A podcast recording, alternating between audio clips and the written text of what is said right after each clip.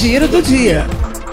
A Secretaria Municipal de Cultura e Fundarte lançam no sábado, dia 22, três editais para a contratação de projetos para integrar a programação da 33ª Semana Luiz Antônio Martinez Correia. Todas as informações sobre quem pode e como se inscrever estão disponíveis no site da Prefeitura. O Hospital da Solidariedade, desde sua inauguração em 2020, já atendeu 1.283 pacientes nos leitos de enfermaria e de UTI da unidade hospitalar. O hospital de campanha, montado pela Prefeitura para o enfrentamento da Covid-19, completou um ano de funcionamento na quinta-feira, dia 20 de maio.